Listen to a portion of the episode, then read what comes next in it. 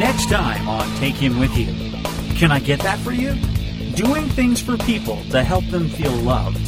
So we both have the acts of service. So we both like it when we do things for each other. Well, and I mean, let's explain what it means. Um, a- acts of service basically is doing something for someone because you love them and you know it will bless them.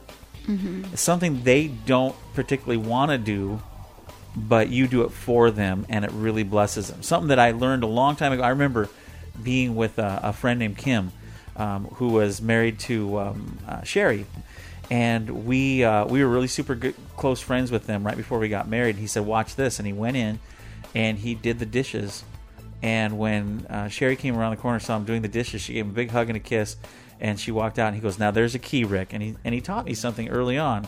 Not that I do this, but he did. going, you don't do the dishes very often. I do sometimes. But anyway, what he showed me was that if you'll find the thing that the person doesn't, that your spouse doesn't like to do the most, and you do it mm-hmm. for them just because you love them, Yeah.